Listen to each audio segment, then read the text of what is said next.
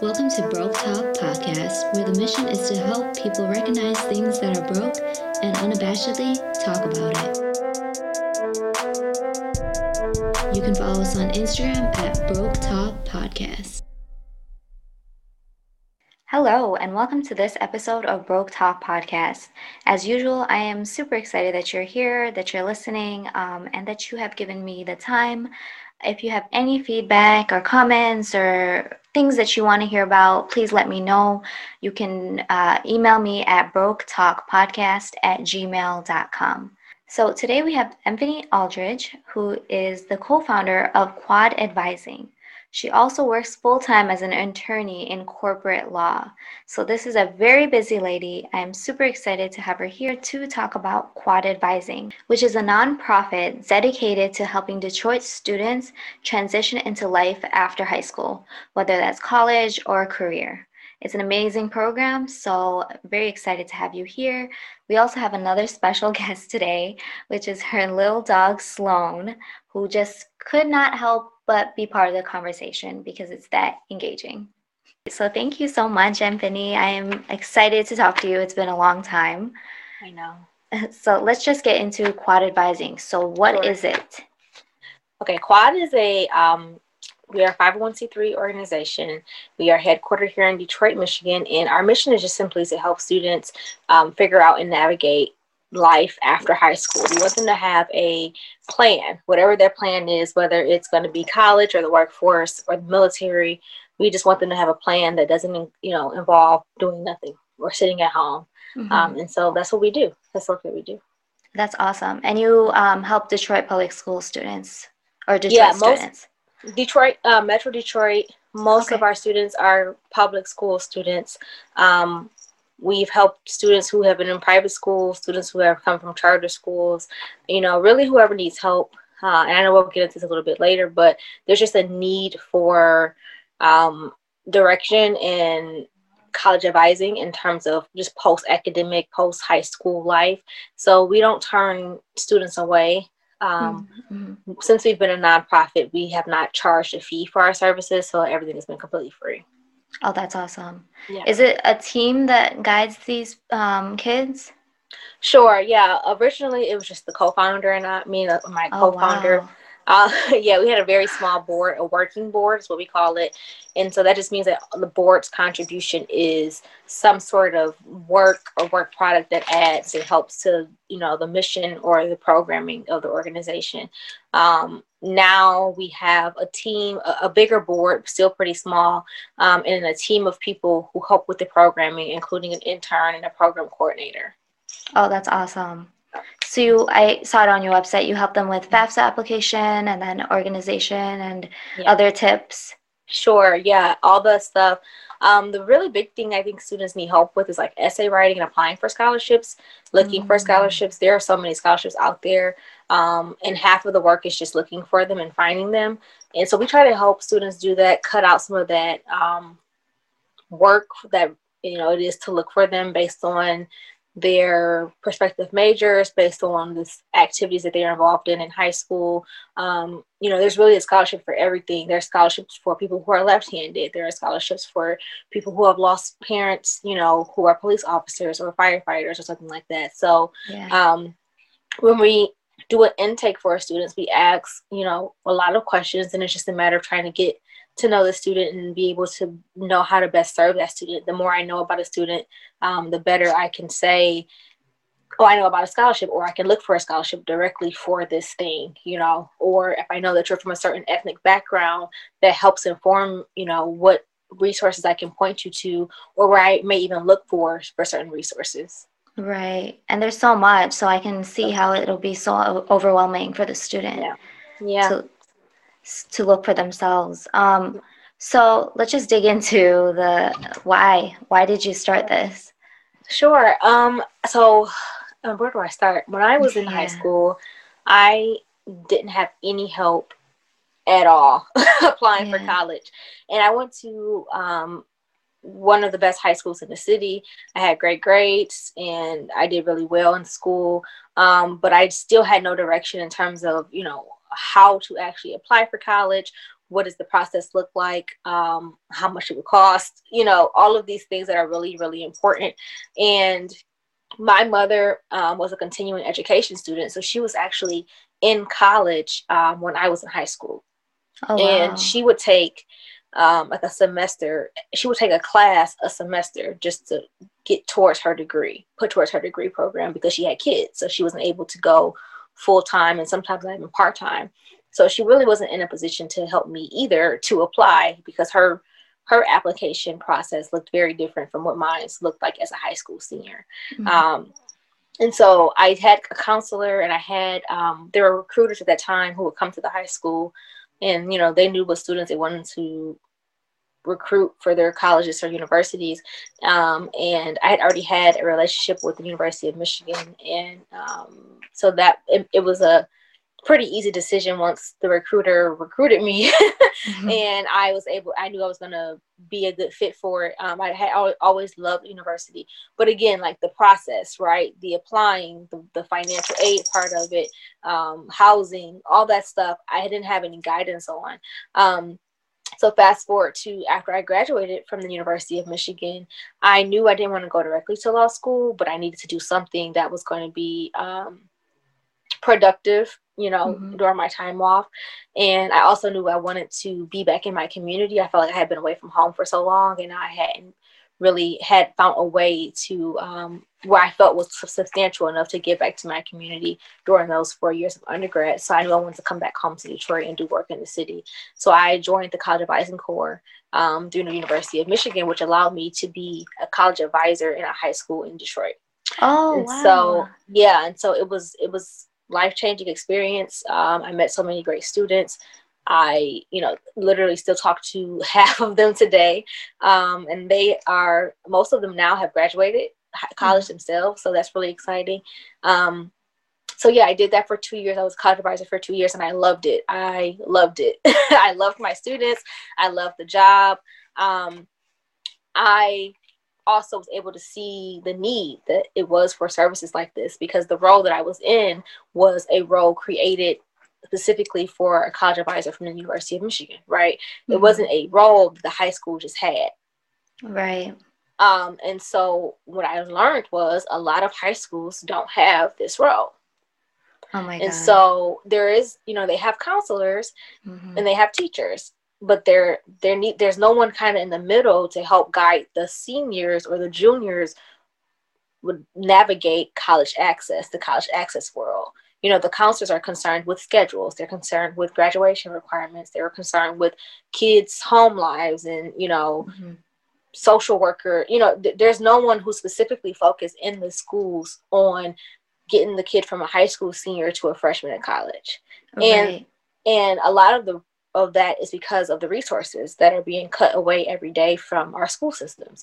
And so, you know, that's another paid job. And it's a hard job. It's not an easy job.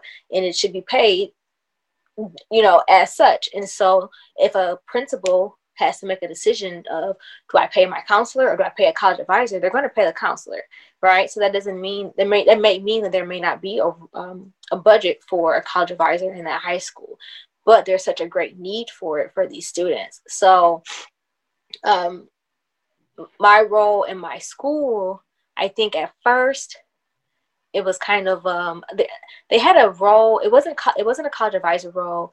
It was i can't think of the name of it but it wasn't quite what i was doing. Um oh wow. and so when i got there and i was a college advisor and that's what i did um you know i really had to come in and, and kind of show that that my job was important you know? And um i think by the end of my first year of college advising i had made that mark and it was it became very um apparent that this was a role that needed to be in the school permanently and that um, you know there was a need for it and it was important part, part right. of the school of the school system so i was a college advisor for two years I, I serviced two classes the class of 2015 and the class of 2016 and um, i probably had uh, over 300 students. That I worked directly with.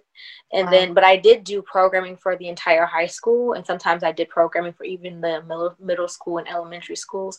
But my primary focus were the juniors and seniors, and and my goal every year was to make sure that 100% of my seniors had uh, a plan, a post high school plan that involved, again, college, university, job, military, um, right. something and and also it was important to me that because of the students that I was working with that they were able to do those things um, acquiring as least debt as possible right? Because it is uh, that is can be a really big deal for low income communities to continuously take on more debt especially mm-hmm. to you know go to an abstract university. Sometimes the value is not very apparent Sloan, get off the camera. Sorry. It's okay. Um, and so, you know, when a family is evaluating whether or not they should send their kid off to Grand Valley, and that means that they're going to take yeah. out a ten thousand dollar loan every year to send that kid, which ends up being forty thousand dollars, hoping that nothing else comes up you know during that four years that's a really difficult decision for a, fam- a family who's already strapped um, financially to make, and then now the kid is let down and their hope is crushed, you know. So I always worked really hard to make sure that um, my students were choosing schools or programs that were the best fit for them. And when we say fit, we are talking about um, not just academically, but financially and socially and you know mm-hmm. culturally is this going to be a good place for you? Are you going to thrive here? Are they going to have the resources that you need um, in order to succeed at this school or this program? If not then i always push my students to look at a different program. If i know my student struggles with math for example i'm specifically looking for a school that has help extra help for students who need help with math. You know that's really important. Um, and again, least debt as possible, we're going where the money is, right? And if we absolutely you don't, you know, for whatever reason, wherever the money is is absolutely not where you want to go. Um, Sloan, come here. Sorry. It's okay. Um, you know, I understand that that's not everyone's first choice where the, the most money may come.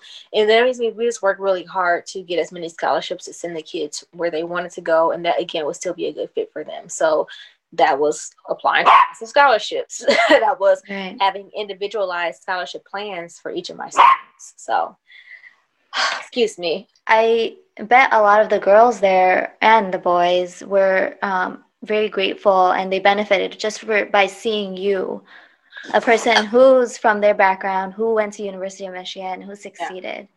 Yeah. I think so. I think so. Because a lot of these students, I mean, I didn't have any role models that went to U of M or a top league yeah. school.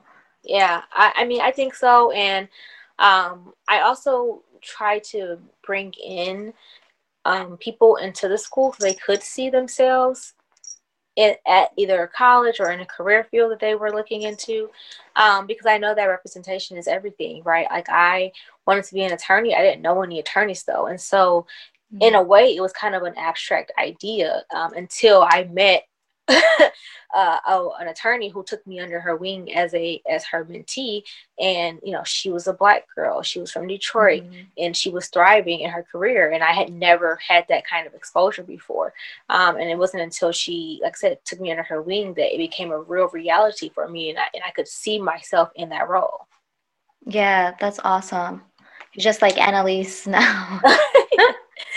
that's my vision. yeah that's really important. Um, yeah. And other schools have so many resources, like you talked about. Yeah. They, did you find yourself um, as a college advisor doing other stuff? Because I know, like, when you're in a low income school, you're dragged into, hey, just do this because they don't have yeah. that. Um, sometimes I was a little bit protected because I was oh, coming from a third party program. Mm-hmm. Um, and so technically I was employed by the University of Michigan. Um, okay. And I was just placed at a high school. And so I did do some things like I did uh, lunch duty, which never was in my job description. um, I, you know, was chaperone on field trips that had nothing to do with college related things, you know. Um, I don't, but not really too much else. Um, I don't think I think I maybe had substituted once or twice. Oh wow. Yeah, you know, for a class, but not too many other things. Um, formally anyway. I think informally, a lot of the students did seek me out for you know just guidance and refuge because I was you know I was black. You know, um, my the school I worked at was the students were 99% black student population but most of the teachers were not black oh and so God. and so um we're in detroit. So it's not like we're in you know a suburb somewhere. Um and so you know the students did seek me out for advice. The students did you know cling to me and i don't know kind of looked looked at me in a role of you know someone they could trust um, right. And I found myself advocating for the students a lot, even when it didn't involve, again, college related stuff. And um, I think some teachers also recognize that and would try to use, use not use me, but hmm. um, they would ask me sometimes to kind of be a conduit, you know, in between the student and the teacher because I had a certain relationship with the students that the teachers didn't have. Um, mm-hmm. And so sometimes things came better from me, or the students were willing to hear it from me um, more than they would be willing to hear from other people. And depending on what it was, you know, I may step in, I may help. Sometimes I would say I I was a student, you know, and that was just kind of the that was just kind of the perspective I took on it. Um, at the end of the day, I was there to serve the students, and if I didn't think something was in the best interest of the students, then I wouldn't. I would never support it. That's awesome. Yeah. You had grounding. That's really good. Yeah. Yeah. I, had, I mean, I had to because, you know, again, here we are in a school that's 99% black student population and the people who are in charge of them are not black and and mm-hmm. so sometimes those sensitivities are just not there and maybe it's intentional maybe it's not um, but when if you just don't understand this student then there's going to be an automatic, you know, lack of communication and distrust from both of you. Mm-hmm. Um, and at the end of the day, I think the role of education, uh, public, charter, what have you, I think the role of the education is to best service the students. It cannot be about the teachers. It can't be about the, the image of the school or the school system. You know, it has to be what is in the best interest of the student. And that's how every decision should be made it should the question should be asked what is going to serve the student if it's going to be you know if us saving ten dollars on this book is not going to be in the best interest of the student then we need to spend the extra ten dollars right. Um and I can't imagine how the kids feel when they see that sort of dichotomy where you know their teachers aren't you know of color like them. Because mm-hmm. for me that would just feel as if hey my community isn't coming back to help me. Yeah. Seeing you and what you're doing through quad is so beneficial for them. Yeah i um you know you realize a lot of things after the fact when you're doing the work you're just trying to get the work done and i was laser focused again on making sure that all of my students all of my seniors had college program acceptances. They knew where they were going. It was going to be financed in a way that was reasonable for them.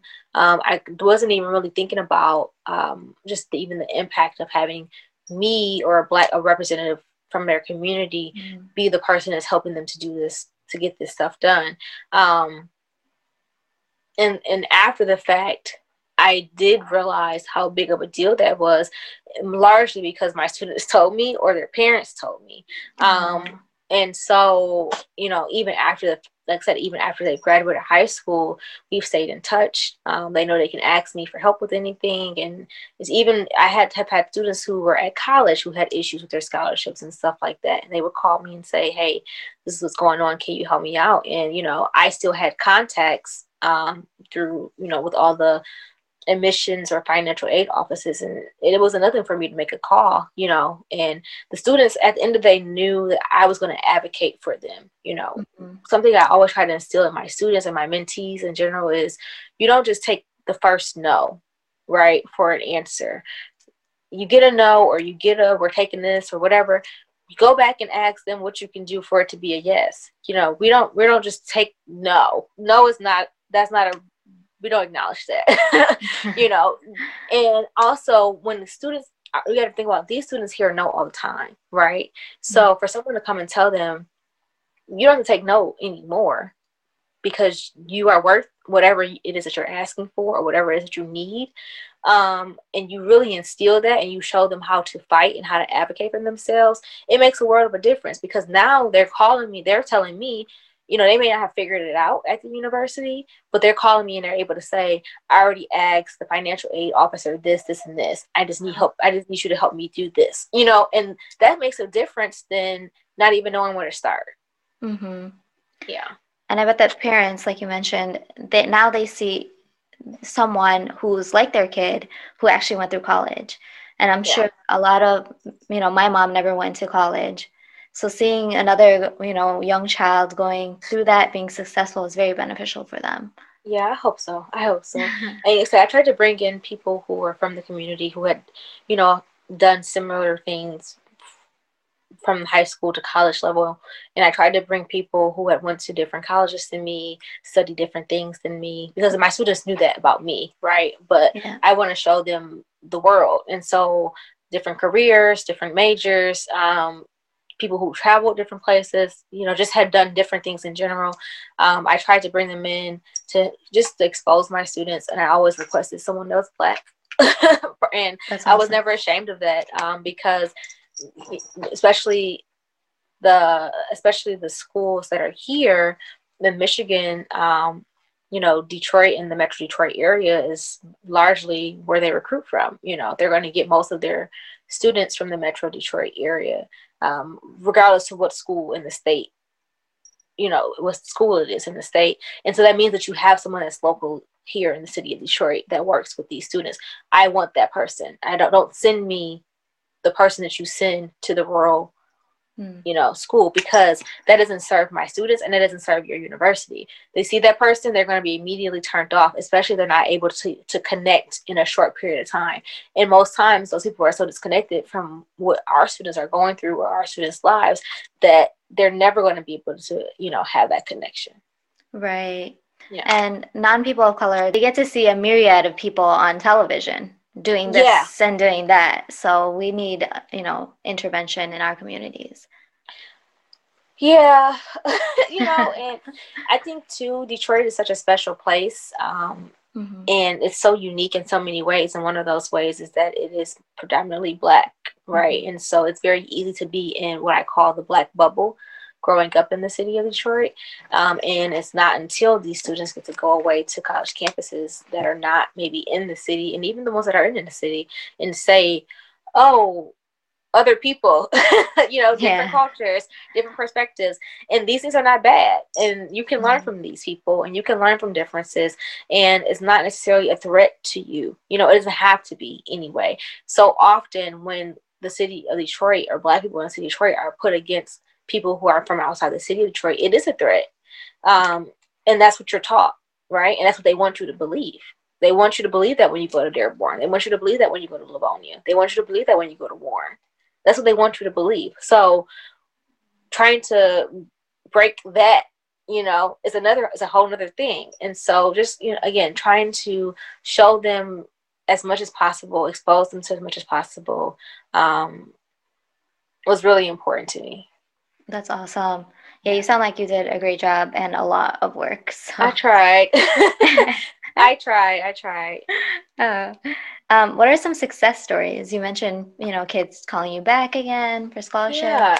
Um, I mean, so many. I, I, have so many, and they're gonna be upset if they when they hear this and I pick, you know, anyone. But um, and I have one that I always talk about, so I won't talk about him. Uh, maybe I will. But um, I, you know, I don't know. I had so many students that just either started off not wanting to go to college or, you know, had wow. no idea at all about just, you know, just kind of living and going through high school day to day and not really thinking like, oh, this is the end of my education, you know, from primary education um or secondary education and like there's nothing else that the government anyway requires of me at this point, right? Like at this after this is either it's just for me to figure out. Not really that doesn't really really register for some of the students. And so I either had kids like I said, had no idea or didn't want to go, and I and then they would go and they would get full ride tuition, full tuition scholarships to, you know, prestigious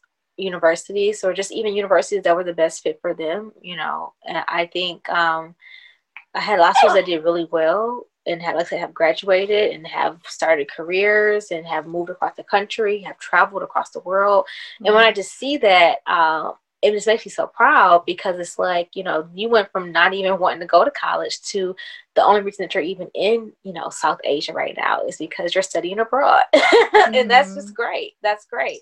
Um, I've had students just just to even see my students blossom into who they are who they are as adults is a great thing mm-hmm. because it's like you're a completely different person than they were as a high school senior.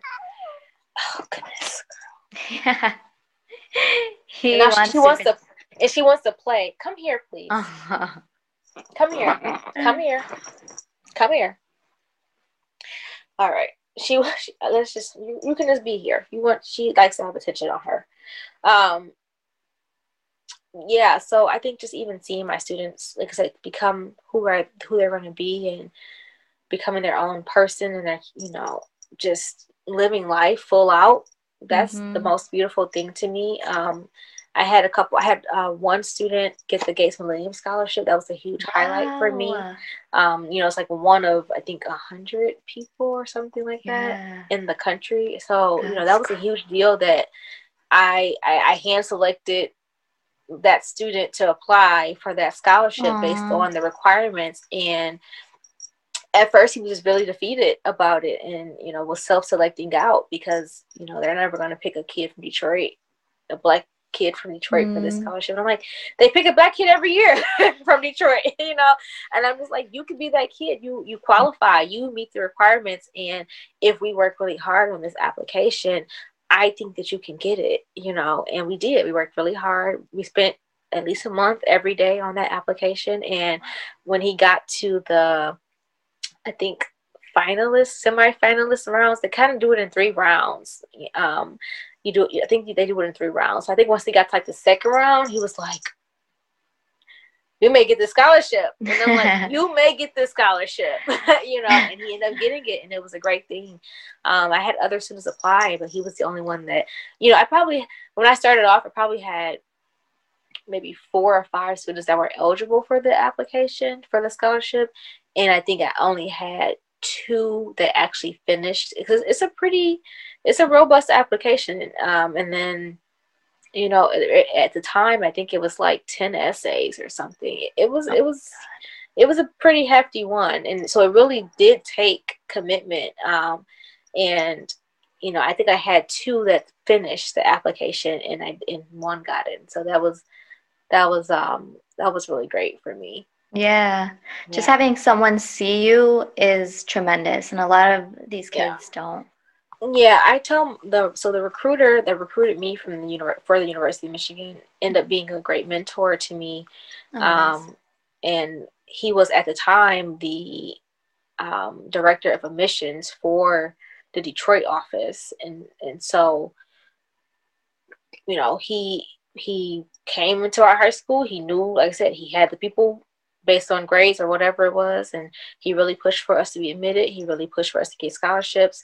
Um, he really advocated for us. And, you know, like I said, became a, he became a mentor to me after that.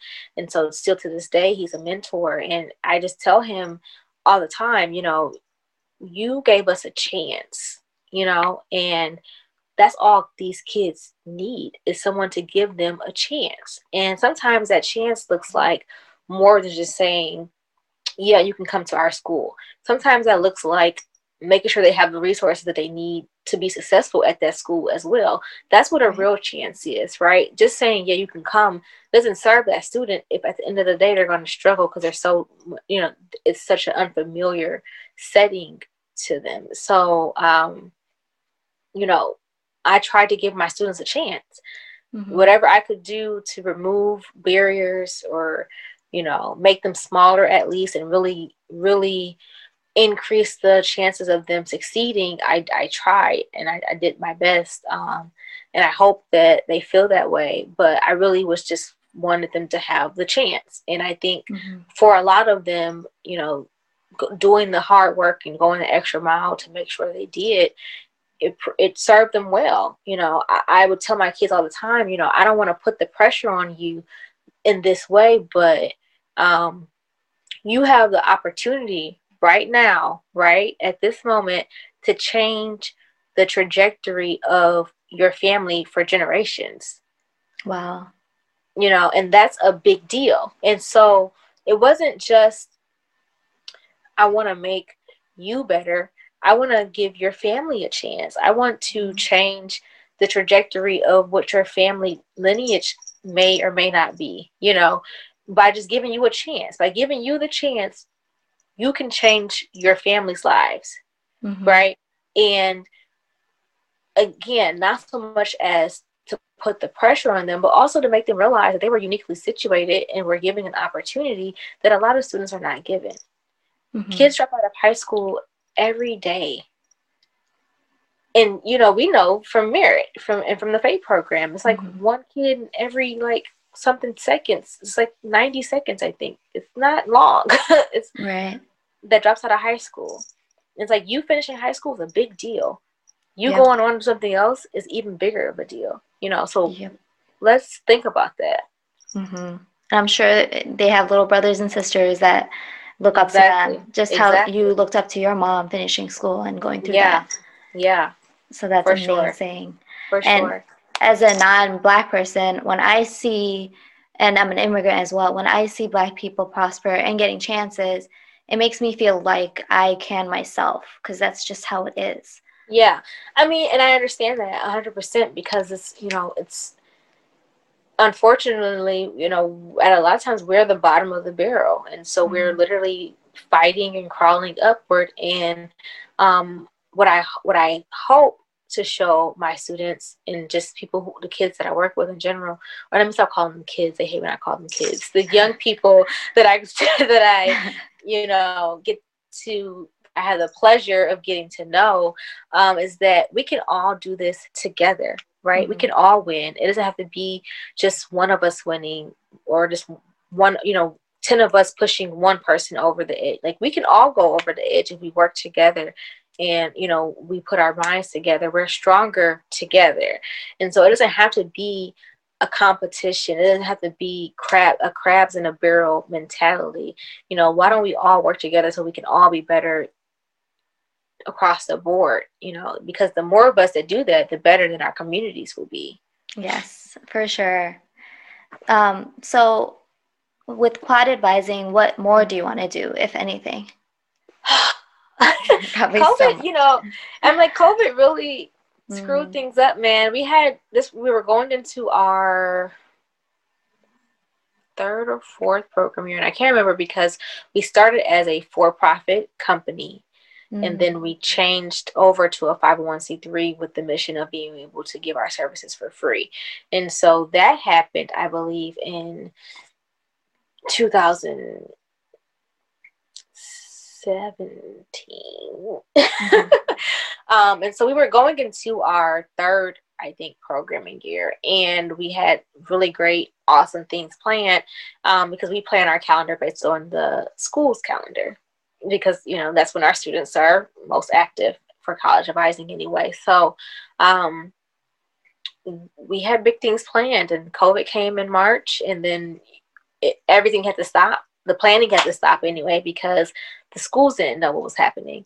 You know, our planning and our programming is all dependent on the school systems and when the schools are either in school or when they're not in school or what they're doing. You know, we're we are based on the high school schools calendar, and so once COVID hit and the schools were sent home or put on pause or what have you, um, that changed for we we couldn't we have one we didn't have any direction from the school system or from the universities because they didn't know you know and they didn't know well into the summer and so there was just no way for us to plan the way we normally would have planned and had our stuff ready to roll out um, at the top of august there was just no way to do that. And so we tried to kind of scramble and just come up with something. Um, but everything was changing every day. so every day the kids were going back to school, then they weren't going back to school. The universities yeah. were having in person learning, then they weren't having in person learning. You know, that changes the advice that we can give, that changes how we can advise because we don't know what to tell them, you know. Mm-hmm. Um, and for you know for example a college application or even a scholarship they want to see test scores well the juniors didn't take the test because of covid you know so they normally take the, the sat or the act in um, march or april the kids were not in school in march and april. So they had to you know figure out how they were going to get all the kids tested.